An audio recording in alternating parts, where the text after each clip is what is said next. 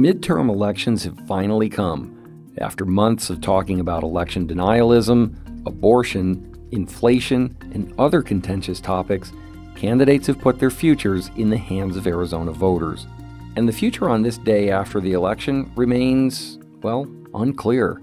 There were election tabulation problems in Maricopa County, and Democrats made a strong showing with early voting. But the outcome of the state's top races is unknown for the moment because the Republican leaning Election Day vote totals are still trickling in. Late last night, as polls closed, Arizona Republic reporters were just getting started. Welcome to The Gaggle, a politics podcast by the Arizona Republic and azcentral.com. I'm your host, Ron Hansen. I cover national politics for the Republic. We won't have results today, but we'll give you a sense of how the races looked late Tuesday night. Today, I'll be joined by various Republic politics reporters about the status of their races and what it means for the future of Arizona.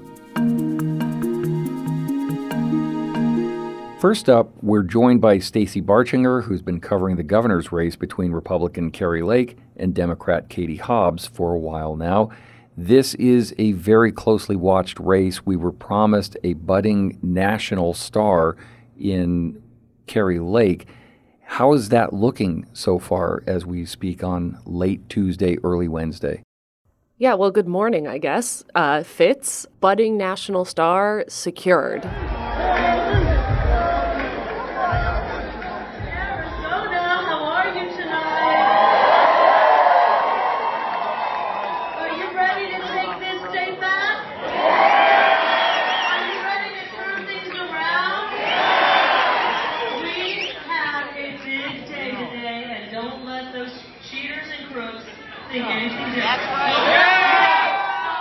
A little bit ago, I went to the Arizona Republican Party's election night party up in Scottsdale, and I have never seen so many reporters gathered in one space. Um, honestly, the back wall of this ballroom is lined with bright lights and reporters doing TV live shots and a whole separate section for those of us that work on laptops, print reporters. I think no matter the outcome of this race, we will be hearing much more about Kari Lake in the years to come. Okay, so let's talk about the status of this race as it stands, at, call it give or take midnight. Who's leading, and how likely is this race to stay where it is now, and how likely is it to flip? Okay, so what we know right now, Katie Hobbs, the Democrat, is leading Kari Lake by about 10 points that has represented a slightly narrowing gap as the night has gone on and more results have come in. Um, we absolutely anticipate that gap will shrink, that Kari Lake will close that gap at least somewhat as more election day votes are counted. I want to clarify when I say we, uh, I'm talking about, you know, people that have worked in elections in Arizona um, for decades, people on the campaigns. This is what they are telling me that they are watching for. Um, and we have a little bit of you know history that we can look to both in 2020 and in the primary we saw a shift where more people voted on election day what we know about those votes so far is about two are going for a republican for every one that is going for the democrat katie hobbs do we have any sense of how many ballots there are still to count and whether there is a plausible path for Lake to still win this race? Yeah, um, so my editor Wyatt Buchanan and I were just doing some fun math at my desk, um, and so with the caveat that this is, you know, midnight math, there is a path. We think. We've heard from both women tonight what are they saying about this? And, and, I guess we'll start with Kari Lake because this is something that we saw in the primary when she was underperforming at the outset and the race sort of came around.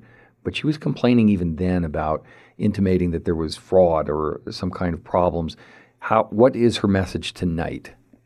So, the first that we heard from her tonight actually, I think, offers a little bit of a contrast to that message in the primary. She says, Let's be patient. We're going to count the votes, whether it takes days or hours. Of course, there's always a little bit from her about we know we're going to win. We think it's going to be called within hours. but also sort of this recognition that this process might take longer than she wants it to. She has repeatedly said that she thinks all votes should be counted on election day, which for reasons we've covered is, you know, just impossible to do because of resources given the way the system works now.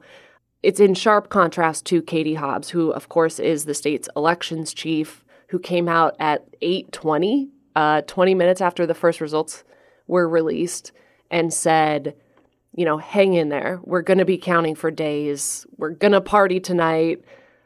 Be optimistic, but just a very clear message that what she has seen so far today is a free and fair election.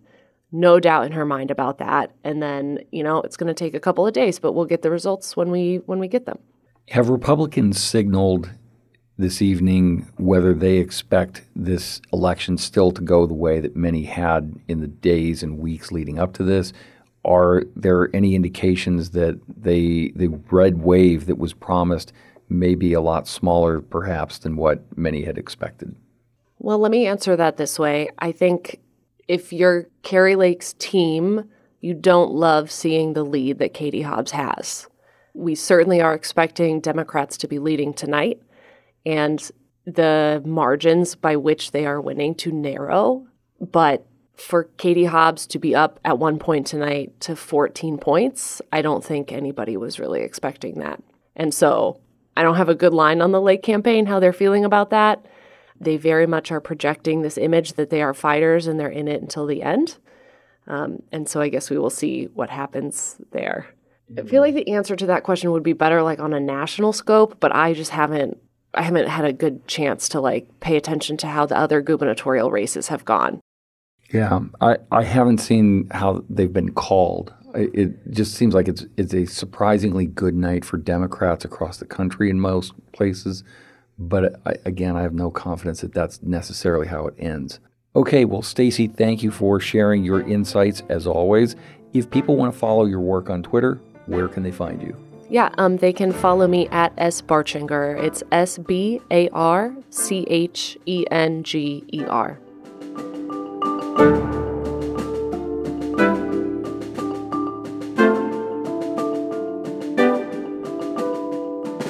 Now I'm going to turn to the U.S. Senate race that I've been covering. That features Democratic incumbent Mark Kelly against Republican Blake Masters. As we record this late Tuesday, Mark Kelly is up by about 15 percentage points and 217,000 votes.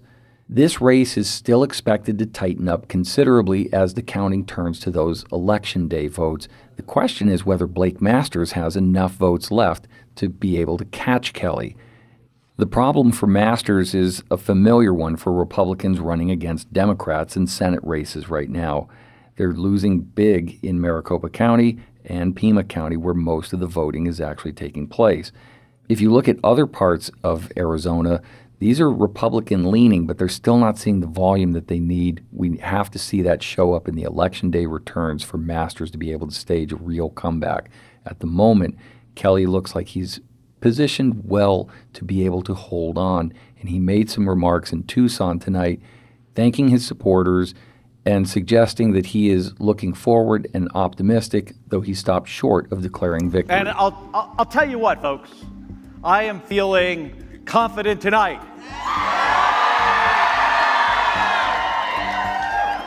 Now, at the same time, it doesn't look like we're going to have the final results for a little while. And that's okay.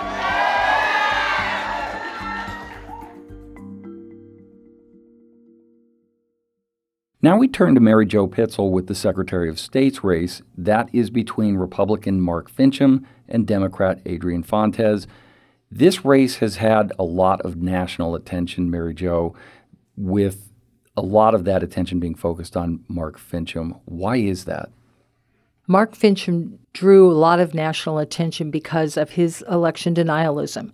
He came out from the beginning and said, you know, Trump won. You know, there's no way Biden won this state. He held that meeting at the uh, the Hyatt Hotel soon after the 2020 election that brought out all these theories about, you know, how the election was stolen. And he sort of stuck to that narrative. And that narrative has stuck to him even as the campaign moved along.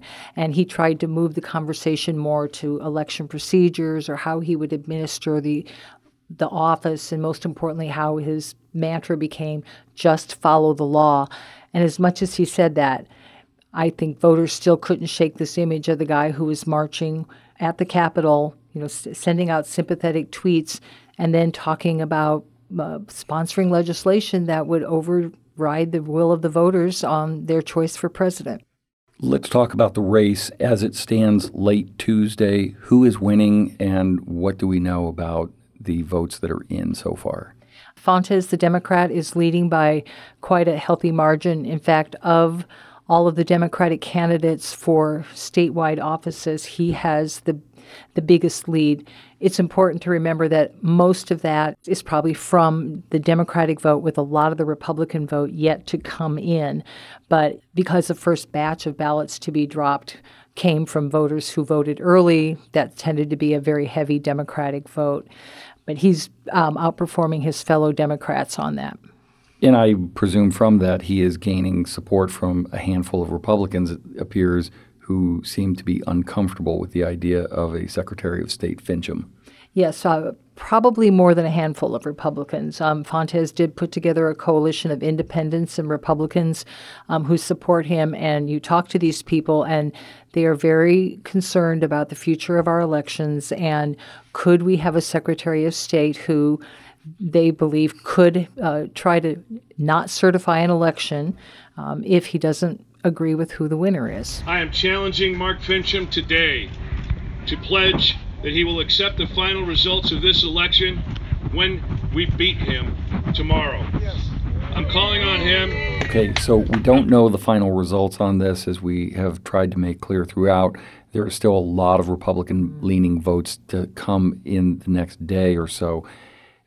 Give us a sense, though, of what the future would look like under either of these men. Let's start with Fontes. What is it that he would bring to that office, as best we can tell, moving forward?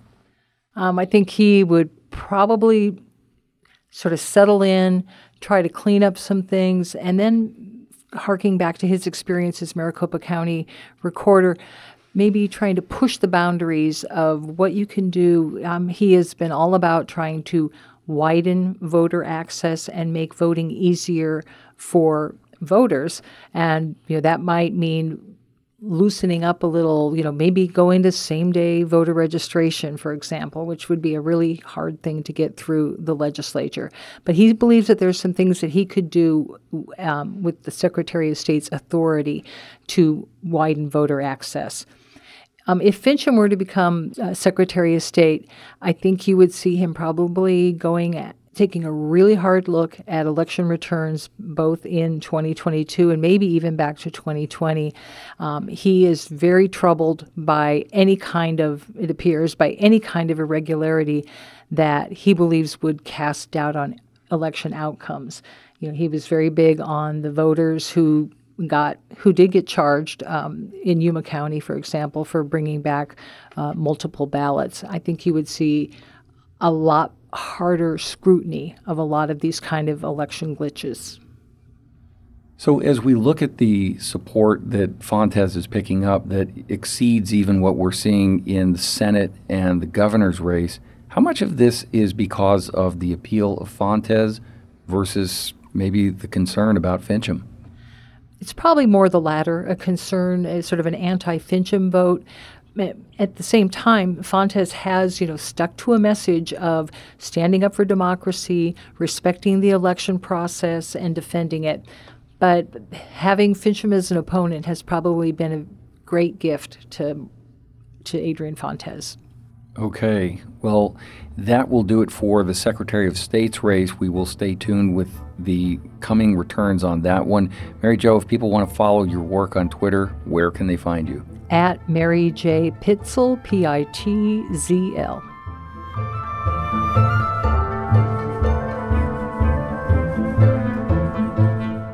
Now we're joined by Ray Stern, the legislative reporter for the Arizona Republic. Ray, you've been watching what's happening with the state House and the state Senate, all night. What is the overall composition of the uh, the chambers looking like as we speak, late Tuesday? If the votes were to, to stop being counted right now, then Democrats would win uh, House and Senate. Um, everyone would be having a big party.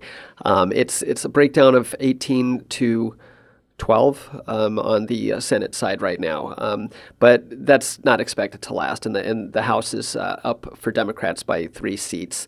Um, that's also not expected to last. However, it looks pretty good, um, and it's certainly better than what I think Democrats were supposed to be looking like right now. So, if we presume that the races tighten up with Republican votes still to be counted, is there anything that really stands out where Democrats seem to be overperforming in a way that could last, or where Republicans expect to really kind of hang on to their majorities and add to them in a way that maybe we hadn't anticipated? Well, for your last question, um, I think we'll certainly need to wait until we see another big drop of votes from today's in person votes because those are expected to be very heavily Republican. As of now, um, I wouldn't even try to speculate that, that there's going to be a Republican increase. Um, it's possible still. Um, and these numbers could all flip. We just don't know. But uh, the first thing that comes to mind is the Senate. There are two races out of the five competitive seats that are pretty far apart now between the Democrat and the and the Republican, and these are uh, two races that we've all been watching because uh, you know it's kind of expected this this might happen.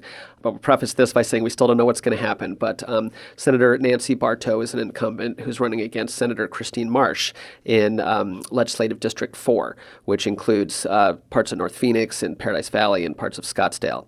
Um, and so right now, uh, Marsh is considerably ahead of Barto to where you just wonder how uh, she's going to make it up. And we've got the same situation going on in Legislative District 9, which is another one of these competitive districts. Um, and this is in West Mesa. Um, retired police officer Robert Scantlebury is also significantly behind Nurse Eva Burch uh, who's a Democrat. And so those those two races, um, just assuming for the for the second that uh, that those two races may be won by Democrats, even if the Democrats lost the three other Senate seats that are in the five competitive districts. They're actually doing pretty well in these non competitive districts. So these are safe Republican seats that could be flipped by Democrats there was sort of speculation that this could happen in uh, Legislative District 17 mainly for the Senate race, um, and that's um, featuring Republican Justine Wadsack, who basically narrowly beat uh, incumbent Vince Leach in the primary and is now running against a, uh, a pastor, Mike Nicholson. Uh, Nickerson, excuse me. And so um, Nickerson is quite a ways ahead of um, Wadsack, not quite as much as in these other two races I was talking about. So it's it's very speculative that that she could win there. But if she did, and or if uh, Democrats won uh, one of these other competitive seats, really all I need is three seats um, to to basically tie the the Senate. Um, so I guess that's what I'm getting around to. Um, so um, it's I, so I guess it's looking at least potential that they could at least tie the Senate, maybe even do better. Uh, but that's the Senate right there, and so I you know we'll be watching those races particularly carefully to see if they get close to flipping. What is the outlook for the House at this point? We know that we have a lot of the pro Democratic vote already accounted for, but as the Republican votes are coming in, do we see anything that seems remarkable about Democratic prospects there or Republican chances of expanding their majority? Hmm there's uh, a chance that the, the Democrats could win the House at this point um, if if the uh, if, if not enough Republican votes come in. Um, they've just got such a such a high number of districts that that they're leading in now. Um, but it's probable that most of those victories are going to be erased when these new numbers come in. So uh, you know, I'm just I'm just not seeing anything there in the House that that is making me think that that they're going to uh, tie or win the House. And in fact, there's one negative uh, for them uh, in this whole situation as well, which is that there was a Republican doing a single shot, uh, meaning they're the only Republican running against two Democrats in Legislative District 23. And this is a gigantic district that runs from Yuma to uh, parts of the Valley and even includes a little bit of Tucson, if you can imagine that. It just, it, you know, it's a huge sliver of the state.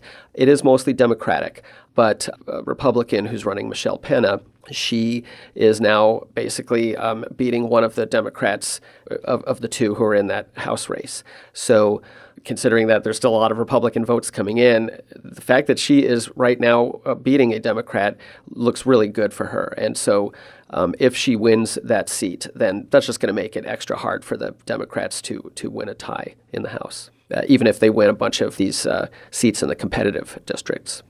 I don't. I don't know if we should even get into like what would happen if we have mixed chambers or anything like that. It just feels like we're not ready for that yet. Is that? It's probably not ready to talk about that okay. yet. I mean, you know, we're, we're, we, it would be. Let's just say that it would be historic, uh, no question. Um, if they tie a chamber, even um, they haven't tied the Senate, for example, um, since 19 or excuse me, since 2000. So it'd be 22 years since that has happened. Um, the House even much longer. Um, and if you want to dream that the Democrats would actually take control of the House and Senate, just realize that that hasn't happened since 1966, or, or actually in 66 was when the Republicans took control from the Democrats, and they haven't really given it back since then. Um, there's been a couple of incidences where the Senate um, was won um, in 1976 and 1990. Uh, the Democrats controlled the Senate, but not the House. So again, even if they control one chamber or even tie it, it would be pretty historic but let's not exactly go there yet. That's still speculative. One thing that I think that we can talk about, which is interesting to me, is that when you look at how far behind Barto and Scantlebury are, um, it's pretty easy to say that there were two major factors in these races that are probably resulted in the Republican going, you know, kind of further behind, and that's abortion and, and the Trump factor, basically. Robert Scantlebury in Mesa is the only Trump-endorsed candidate in the legislature. Um, the other ones are more statewide races. Um, and so I'm, I'm sorry, he's not the only one in the legislature. He's the only one in one of these competitive districts. So there are other Trump endorsed legislative candidates, but they were never really going to get beat by a Democrat. Scantlebury was kind of a test. Um, you know, can a Trump candidate survive in this very diverse, both ethnically as well as um, politically, district? And the answer is looking like no, he can't. Um, you know, again, uh, caveats. Um, and then with Barto, of course, um, as some of the listeners already know, she was the sponsor of the 15 week abortion ban that passed this year that was signed by Governor Ducey. That bill that she sponsored also had a provision that said it does not repeal the 1864 law that completely bans providing abortions and, and includes mandatory prison time for the doctors. So Barto is pretty much the face of the anti abortion uh, movement that's, that's going on in the country and certainly here in Arizona. I would say that when you look at this giant split between her and um, incumbent Christine Marsh, I would say again that abortion is, is probably a good reason for that. There may be a, another reason too, though, and that's that Christine Marsh is an educator. She has certainly um, been out there boosting public schools, talking about the uh, public school subsidies, uh, the vouchers that, that Republicans like Nancy Barto uh, push, and so that could be another factor that that has uh, uh, that has you know given her you know, some some boost against Barto right now. Okay, well, Ray Stern, thank you so much for going through the legislature. We'll be waiting to see what those final results look like, where we can understand better what kind of margins we'll see in both chambers in January. If folks want to follow your work on Twitter, where can they find you? Just go to at Ray Stern.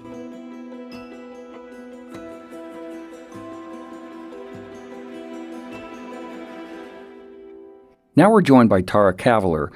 Tara, you've been covering the congressional districts across the state, but here on the Gaggle, we've been focused really on four races.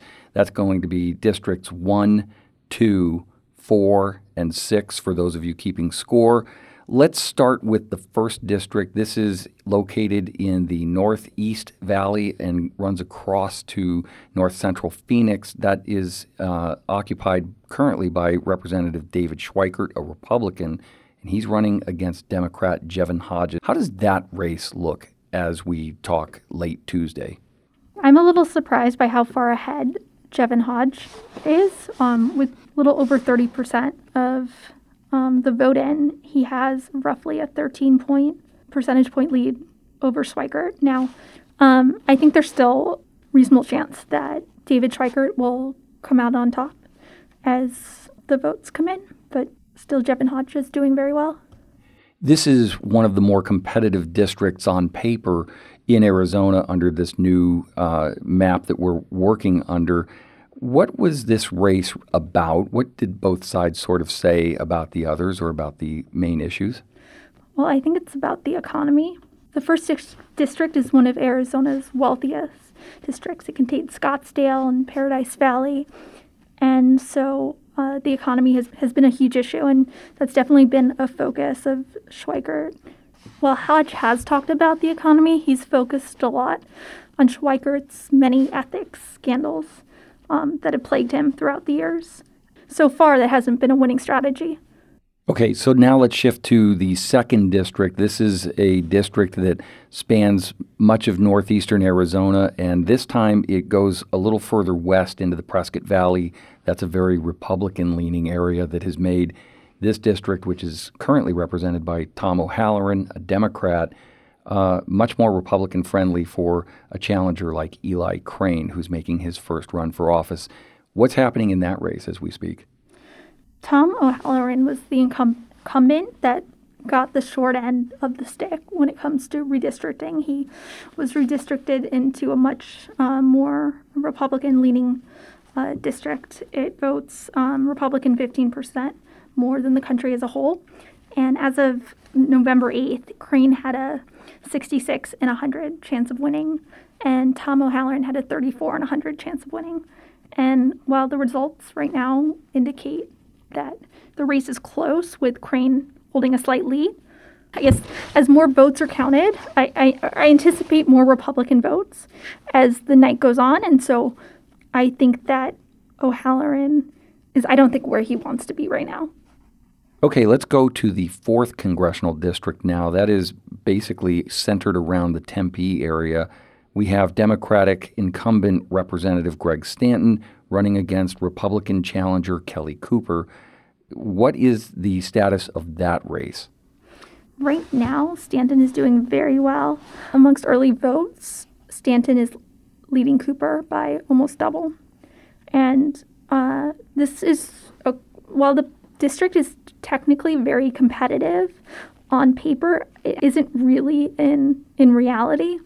The district um, contains parts of Tempe, Phoenix, um, Mesa as well, and like Ahwatukee Hills, for example. And these areas have um, voted Democratic over the last several elections. So Stanton was always favored to win.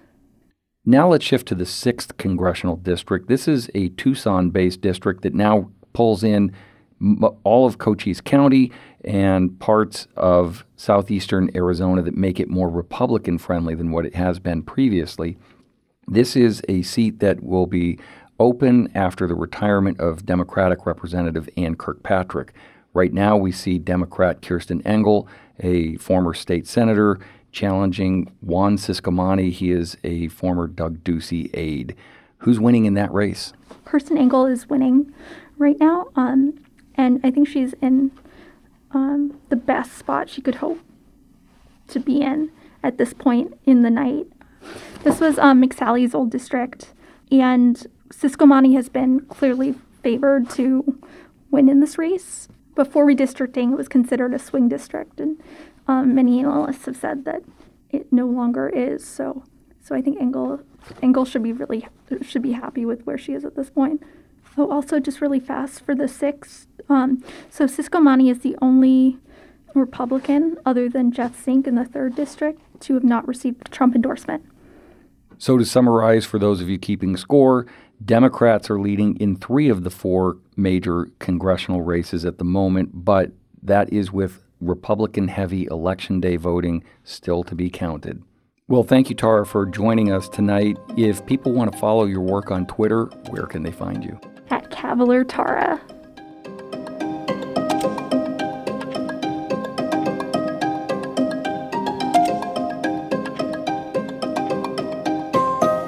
Now we're joined by Yana Kunichoff, the K 12 education reporter at The Republic. Yana, a race you've been following this year has really gotten a lot of attention in its own way. We have the superintendent's race between Republican Tom Horn and incumbent Democrat Kathy Hoffman. How does that race look late Tuesday? What we're seeing in the early results is that Kathy Hoffman is leading um, by a not insubstantial amount. Um, in front of Republican Tom Horn. So the thing that kind of stands out to me as I'm looking at all the Republicans running statewide tonight is that I'm sort of measuring them all against Kari Lake, and what we've seen is uh, a drop off in, say, the U.S. Senate race with Blake Masters not following Kari Lake as closely. We certainly see it in the Secretary of State's race with Mark Finchem as well. With Tom Horn, he seems to be right there with Kari Lake. Is this surprising that his brand is as durable as hers? No, not at all. I think in many ways, Tom Horn has run his campaign on a lot of sort of those same firecracker um, political issues as Kari Lake. He's gone really hard on um, critical race theory and whether that's taught in schools on social emotional learning. And when I spoke to him earlier today, um, and you know, asked like how is he feeling, he said he was optimistic, but that we should not make any assumptions tonight was his warning. So um, I think he is also look, looking ahead, and I think still expecting to catch up. Okay, so let's look ahead for just a moment here um, at both of these candidates. What would it mean if Hoffman got another term? Is there anything agenda wise that she has spelled out that educators should expect if she wins another four years? Yeah, I think Hoffman's last term was just so intensely marked by um, being the superintendent during the COVID 19 pandemic that I think she was able to put forward some things that were in line with her values. So, more access to counselors, um, investing in rural broadband. But I think that she was in crisis mode for a lot of that. So, I expect she'll double down on some of those sort of um, like sort of social values based efforts. I do think, um, you know, if there isn't a friendly governor, if there isn't a friendly legislature, she's going to be limited in what she can do. And this time around, she also had federal money to spend on projects that were important to her, and there will be less of that for her next term. Okay, now let's take a look at the other side of that. If Tom Horne wins, what can we expect in a Horne administration for uh, superintendent? Well, I'm going to just take us back in time a little bit to um, Tom Horne's first two runs. I think some of the attack that we saw on ethnic studies program, his efforts to have English only instruction, which were successful for a lot of students. Um, I think we're going to see a repeat of that, but I would argue in an even more politicized atmosphere and possibly with state leadership that is supportive of that effort. So I think a lot of um, things could really change on the ground for bilingual students. And then I think for social emotional learning, I think that's something that he has been fairly critical of. One other educational issue that's been in the news a lot has been the question of vouchers. What will the winner of this race mean as far as the future of vouchers, voucher expansion, and such? So both um, you know, whoever wins will be managing a hugely expanded school voucher program. Um, I think the truth is that even though Kathy Hoffman has been vocal against the program and against the expansion of the program, she's not going to have much choice besides to make it work as well as possible. Um, and traditionally, there has a, whoever has run that program has not felt like there is enough staff to do that. Um, so I think it's going to be a challenge for whoever comes in, whether they support it or not. Okay, well, thank you, Yana, for sharing your insights with all of this. If people want to follow your work on Twitter, where can they find you? My Twitter handle is at Y A N A Z U R E, and please get in touch. That is it for today, Gaggle listeners. We'll be back on Friday with a bonus episode with hopefully more results and analysis of how Election Day went. Thank you to all my Republic colleagues who joined me today. You can find all their work by following them on Twitter and, of course, by subscribing to azcentral.com. And thank you to our listeners who have sent over their comments and concerns about the midterms over the last few months. You can always reach out to the Gaggle via email at thegaggle at arizonarepublic.com. That's one word, all spelled out. Don't forget to rate and review our show and share it with a friend. If you want to reach out to me on Twitter, I'm at Ronald J. Hansen. That's H A N S E N. Today's episode was edited and produced by Amanda Luberto. You can follow her at Amanda Luberto. That's L U B E R T O. Thanks for listening to The Gaggle, a podcast from the Arizona Republic and azcentral.com.